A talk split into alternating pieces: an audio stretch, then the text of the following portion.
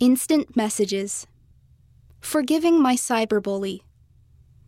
My friend Nora created a social media account using the name of my other friend Kate. Nora used that profile to start harassing people and make fun of my religion and personality.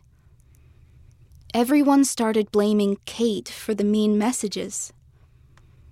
When Nora later confessed to the fake profile, everyone hated her. She apologized, but I was too angry to forgive her. One day while reading the scriptures, I came across Doctrine and Covenants, section 64, verses 9 through 10.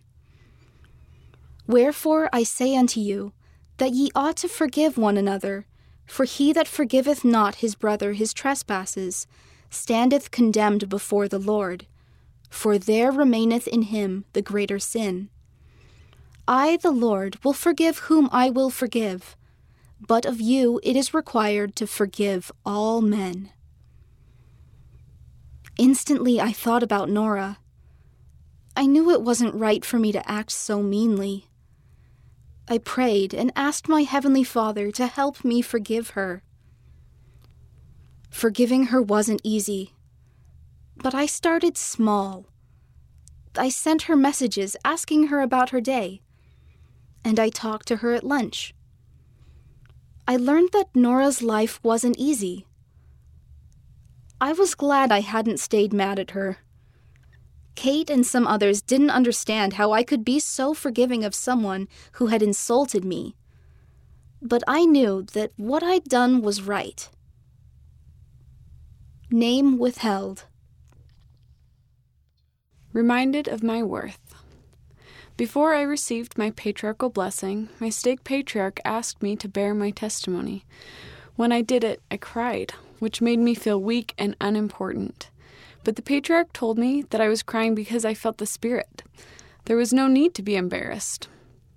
Then, when I received my blessing, I felt like God was also telling me that I was not weak. God knows me and loves me. My patriarchal blessing has been a huge help in my life. When I get very emotional and feel like I'm not important and that no one understands me, I can read my blessing and realize I have worth and a purpose. I'm reminded that I can become that amazing person I've always wanted to be. Brenna B., Utah, USA. I asked God again and again. It was a normal day until later in the evening when I started getting stomach pains.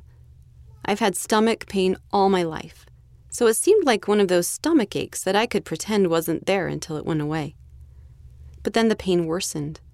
I lay in bed sweaty, and in increasing pain, and prayed that God would help lift my burden. There was no answer. I asked God again and again, and there was still no answer. When my mother came in to check on me, I asked her, Why isn't God answering my prayers? She replied, It might seem like God isn't listening, but sometimes you have to endure trials. By this point, the pain was lighting every nerve on fire. The night felt as if it dragged on for days.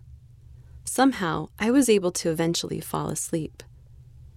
When I woke up, the pain had dulled, but I still didn't understand why God hadn't helped me. One day, I read a talk by Elder Quentin L. Cook of the Quorum of the Twelve Apostles, entitled, Hope You Know We Had a Hard Time, October 2008 General Conference. One certain part stood out, quoted from Doctrine and Covenants, section 121, verses 7 and 8. My son, peace be unto thy soul. Thine adversity and thine afflictions shall be but a small moment, and then, if thou endure it well, God shall exalt thee on high. When I read that quote, I remember Jesus Christ's pain when he atoned for my sins. Our Savior willingly endured this great pain for us. Everything aligned. I understood why we have trials. If God took away our pain, we would never appreciate our great moments of weakness. But if, when we experience trials, we endure faithfully, we can be exalted on high. Caitlin E., Illinois, USA. End of the section Instant Messages, read by Lindsay Hepworth, Chloe Hopper, and Kara McClellan.